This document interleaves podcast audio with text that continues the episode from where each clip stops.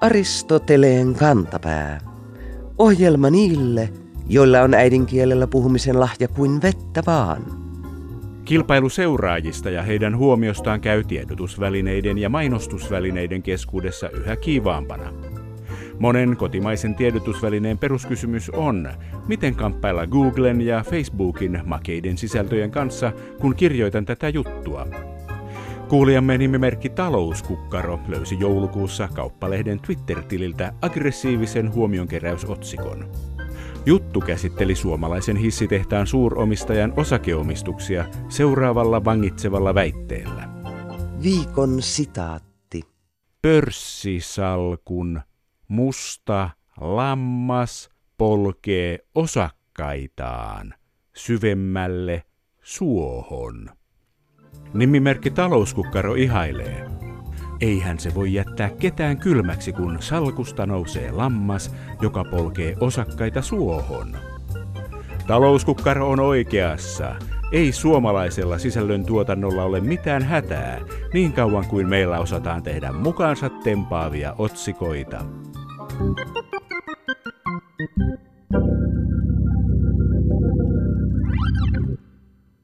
Näin helmikuun alussa vietetään saamelaisten kansallispäivää. Onnea saamelaiset ja Saamenmaa. Saamelaiset ja Lappi ovat viime aikoina olleet erilaisten keskustelujen kohteena enemmän kuin pitkään aikaan.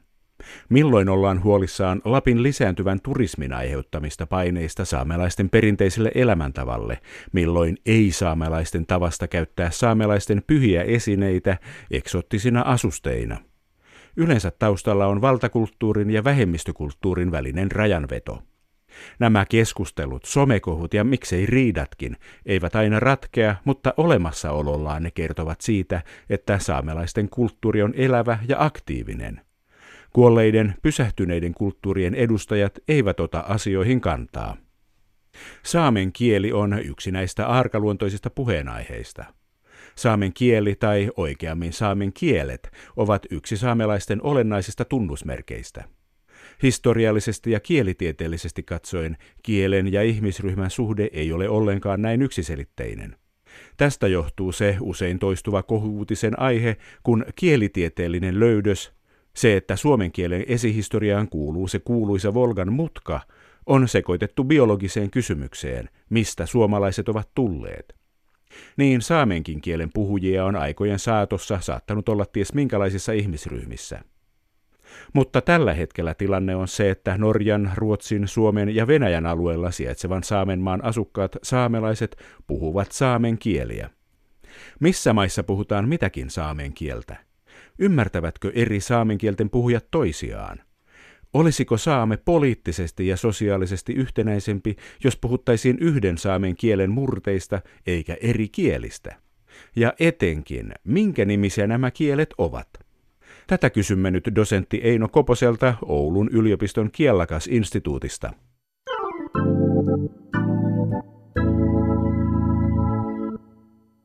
Minkä nimisiä nämä kielet ovat? Koltansaamen yliopiston lehtori Eino Koponen Oulun yliopiston Kielakas-instituutista. No saamelaiskieliä ajatellaan nykyisin olevan noin yhdeksän tai kymmenen. Perinteisesti on puhuttu myöskin yhden kielen murteista, mutta niiden ero on tietysti sen verran suuri, että kielistäkin voi puhua. Jos ne kaikki yhdeksän tai kymmenen luettelee, niin ne on Etelä-Saame, Uumajan saame, Piitimen saame, Luulajan saame, Pohjois-Saame, Inarin saame, Koltan saame, Akkalan saame, Kildinin saame ja Turjan saame.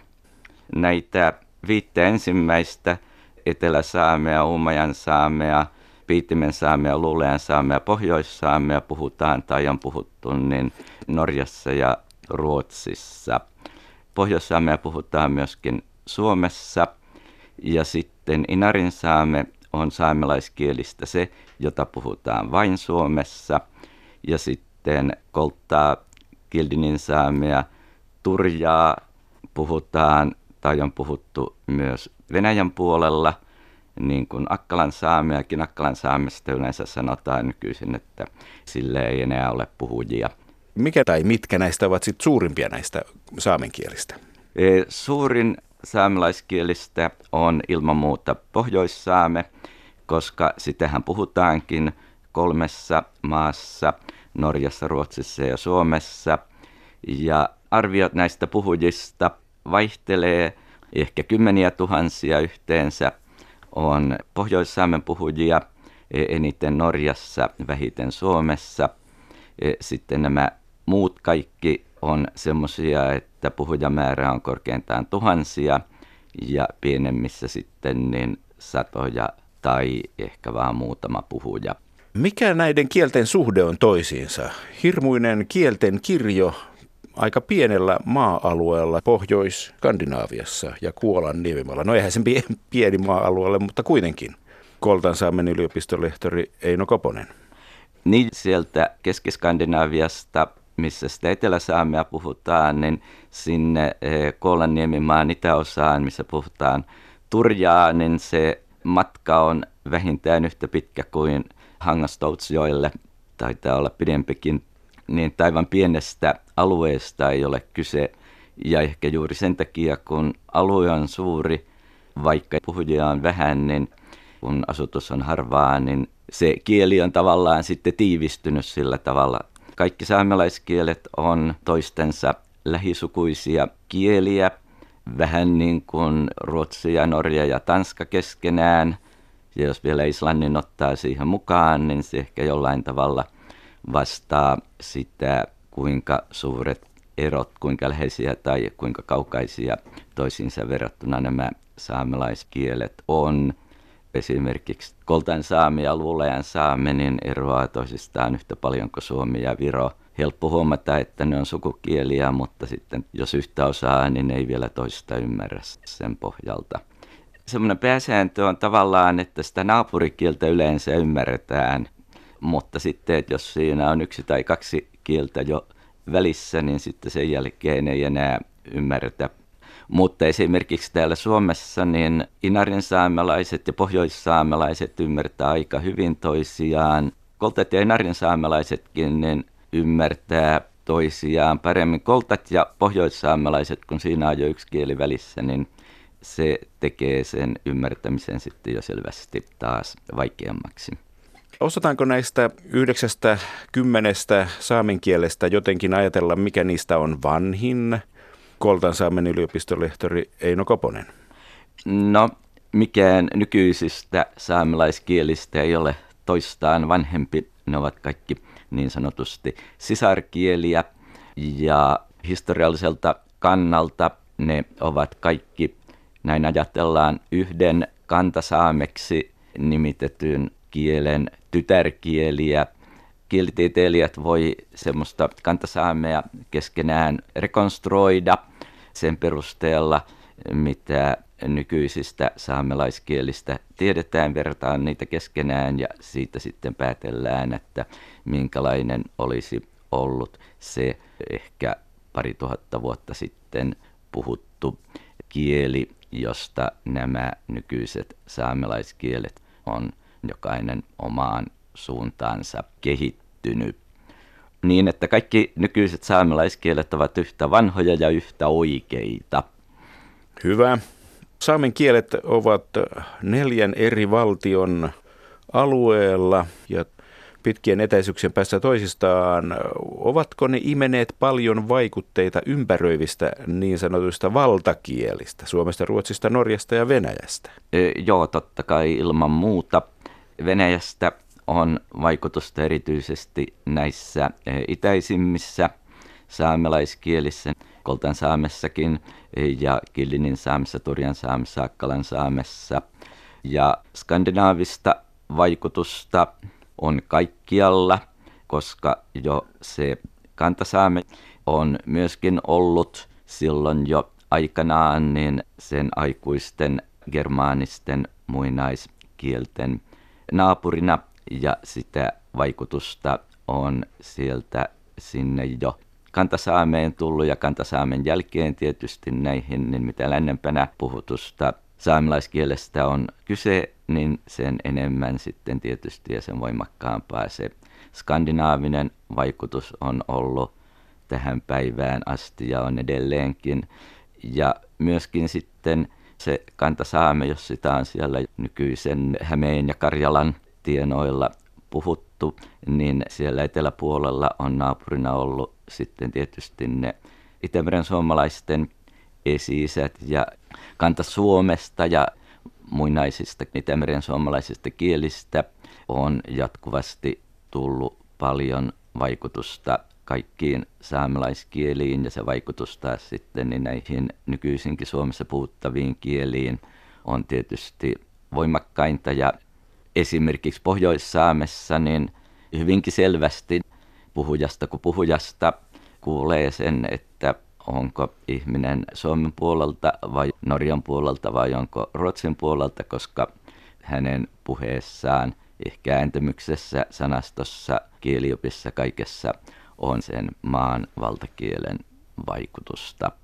Suurin piirtein samaan tapaan, kun suomenruotsalaisen puheesta kuulee, että hän on suomenruotsalainen, niin Utsjoen saamelaisesta, Inarin pohjoissaamelaisesta kuulee, että hän on Suomen puolelta kotoisin ja tällä tavalla. Ovatko kaikki saamen kielet kirjakieliä? Koltan saamen yliopiston lehtori Eino Koponen. Eivät ole. Ainakin kirjakieli on Etelä-Saamella, Luulejan saamella, Pohjois-Saamella, Inarin saamella, Koltan saamella ja Kildinin saamella.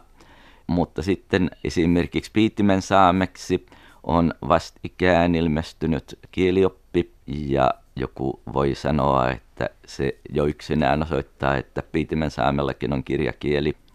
Ennen vanhan tämä kysymys oli paljon helpompi. Kysyttiin vain, että onko raamattu tai uusi testamentti käännetty tuolle kielelle, niin se oli kirjakieli. Näin Suomesta ainakin tuli kirjakieli. Joo, se on totta. Ja kyllähän niin kun saamenkin kirjakielen historia tietysti paljolti perustuu juuri uskonnollisten tekstien kirjoittamiseen, painamiseen, julkaisemiseen. Pohjoissaimeksi on koko raamattu ja semmoisella yhdellä kirjakielellä, joka sitten on kirjakielenä tavallaan sammunutkin, semmoinen ruotsin saamen kirjakieli, jota käytettiin erityisesti 1700-luvulla ja 1800-luvun alussa. Silläkin kielellä saatiin koko raamattu julkaistuksi, mutta sitten siinä vaiheessa tämä kielipolitiikka tai kieliideologia muuttui. Enää ei ajateltu, että kaikilla Ruotsin valtakunnan saamelaisilla voisi olla yhteinen kirjakieli. Ruotsin saamen kirjakieli oli sellainen, että sen oli tarkoitus olla sekä Etelä-Uumajan, Piitimen ja luulejan saamelaisten ja vähän Ruotsin pohjoissaamelaistenkin yhteinen kirjakieli. Tämä on hyvä kysymys. Joskus olen miettinyt sitä, että olisiko saame poliittisesti ja sosiaalisesti yhtenäisempi, jos puhuttaisiin yhden saamen kielen murteista eikä eri kielistä. Tuntuu siltä, että joka maassa, joissa saamen kieliä puhutaan, niin samalla kun annetaan vähemmistölle oma kielioikeus, niin samalla se eristetään muista samantyyppistä kieltä puhuvista ja tavallaan pidetään tämä vähemmistö kätevästi vähemmistönä, eikä näistä valtioiden alueella asuvista kielenpuhista tule missään vaiheessa enemmistöä. Onko tämä ollut tämmöistä tietoista vähemmistöksi ajamista aikojen saatossa? Niin, sitä on vaikea tietää. Siitäkin varmaan voi olla monia mielipiteitä. Esimerkiksi jos ajatellaan sitä Pohjois-Saamea, joka on siis Norjan, Ruotsin ja Suomen saamelaisten yhteinen kieli, niin e, siinäkin vielä 1900-luvun alkupuolelle, tai oikeastaan se alkoi jo 1800-luvun puolella, että kirjoitustapa Suomessa oli toisenlainen kuin Norjassa, ja vaikka siellä Tenon kahden puolen puhuttiin aivan samaa kieltä, niin Norjan puolella sitä kirjoitettiin eri tavalla kuin Suomen puolella. Ja tämä jatkui 1970-luvulle tai jo 60-luvun puolella, niin silloin saamelaiset itse ottavat tavoitteekseen, että Pohjois-Saameen pitää luoda kirjakieli, joka on yhteinen sekä Ruotsin ja Norjan puolella että sitten Suomen puolella. Sekään ei ollut aivan helppoa, kun ne traditiot oli päässeet niin erilaisiksi. Siinä meni saamelaisilta kymmenen vuotta, kun he sitä sitten miettivät, että minkälainen kompromissi olisi sitten se kaikille pohjoissaamelaisille sopiva yhteinen kirjakieli. Hyvä, että yhteisymmärrys löydettiin. Ovatko saamen kielet uhanalaisia? Onko niistä jokin sellainen kieli, jolla ei niin sanotusti ole hätää? Koltan saamen yliopiston lehtori Eino Koponen. No, jos olisi yksi sellainen saamelaiskieli, jolla ei ole hätää, niin se olisi sitten tämä Pohjois-Saame tosiaan, koska sen puhuma alue on niin paljon suurempi ja se on sitten saamelaiskielistä tämmöinen niin kuin enemmistökieli. Useimmat muut saamelaiskielet ovat enemmän tai vähemmän uhanalaisia joka tapauksessa. Ja jos nyt pysytään täällä Suomen saamelaiskielissä, niin tällä hetkellä uhanalaisin on koltansaame, mutta vielä 1900-luvun jälkipuoliskolla tuntui siltä, että uhanalaisin ei ollut koltta, vaan inarin saame. Sen monet ennustivat kuolevan jo ennen vuosisadan loppua, mutta Inarin saame on nyt ollutkin semmoinen varsinainen menestystarina – Inarin saamelaiset itse ottivat lopuksi tuon kielen haltuunsa ja päättivät, että sitä ei päästetä kuolemaan ja rupesivat sitä aktiivisesti elvyttämään ja käyttämään ja muuta.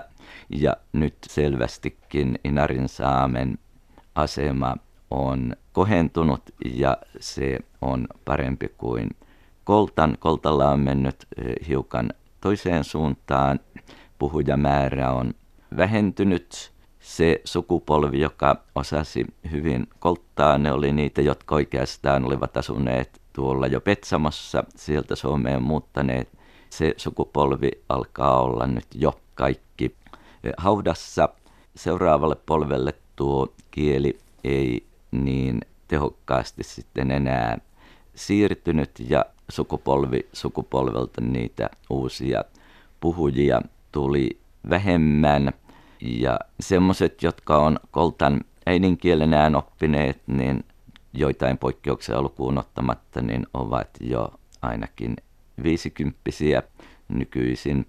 Mutta niin nyt eh, minusta tuntuu, että koltatkin ovat samalla tavalla ottamassa kieltä haltuunsa ja ovat hekin päättäneet, että kieli säilytetään ja mä olisin ja mun kuuluukin olla, kun koltan saamea opetan ja tutkin, niin kuuluukin olla optimistinen ja, ja uskoa siihen, että sama mitä Inarin saamen osalta on tehty, niin se on mahdollista koltan suhteen myös.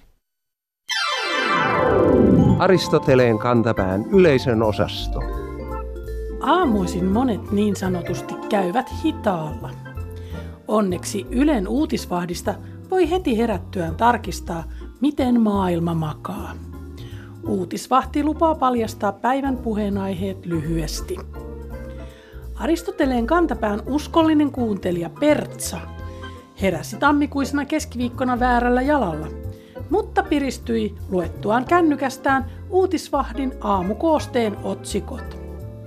Pertsa luki, että hiihdon suosio on alamäessä – Totta, Pertsa riemastui. Kyllä alamäkien laskeminen on hiihtoretkissä parasta. Vai tarkoittaako otsikko sittenkin, että hiihdon suosio on vähentynyt? Toinen otsikko on visainen pähkinä. Sen mukaan Brexit-umpikuja jatkuu. Sekin vaikuttaa ensilukemalla hyvältä uutiselta. Umpikuja ei siis päätykään seinään, vaan jatkuu. Onko se silloin edelleen umpikuja? Vai yritetäänkö tässä kertoa, ettei Brexit-ongelmaan ole vieläkään löytynyt ratkaisua? Pertti jäi miettimään, tuleeko päivän puheenaiheena olemaan Brexit ja hiihdon suosion hiipuminen vai asiayhteyteen sopimattomien huvittavien kielikuvien käyttö.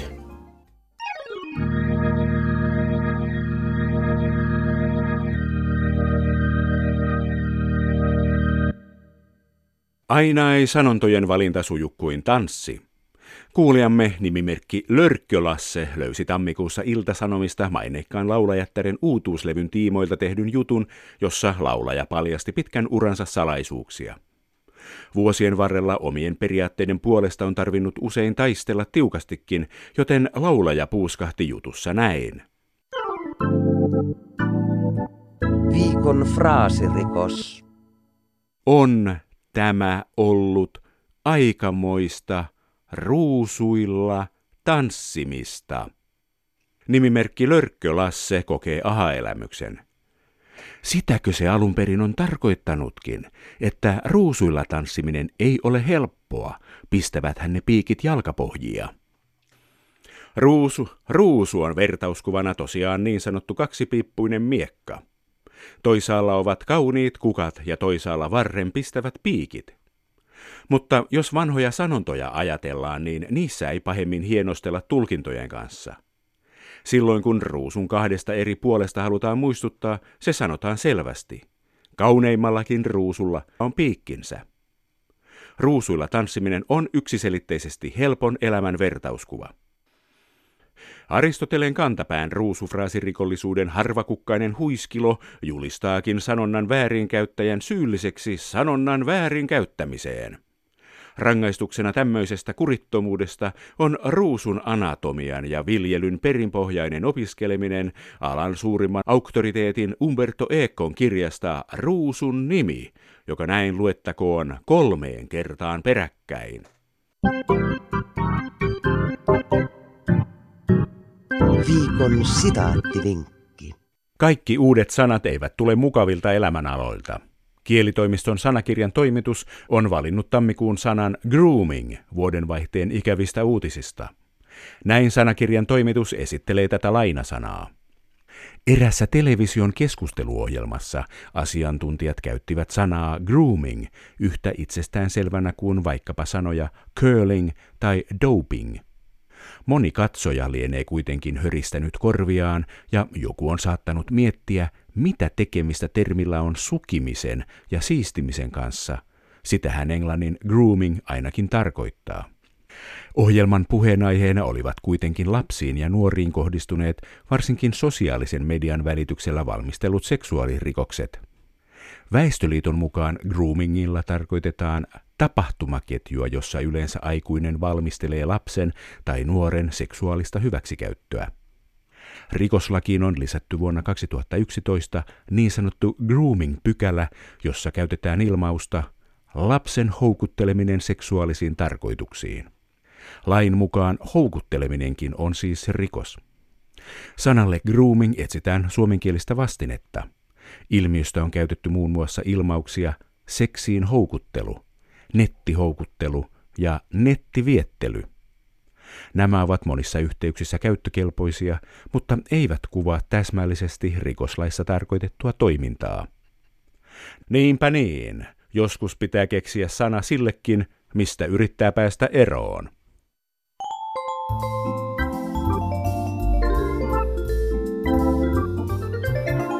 Kerro Aristoteleen kantapäälle, mikä särähtää kielikorvassasi. Tee se internetissä, osoitteessa – www.yleradio1.fi kautta Aristoteles tai lähetä postikortti PL 58 00024 Yle. Aristoteleen kantapää selvittää, mistä kenkä puristaa.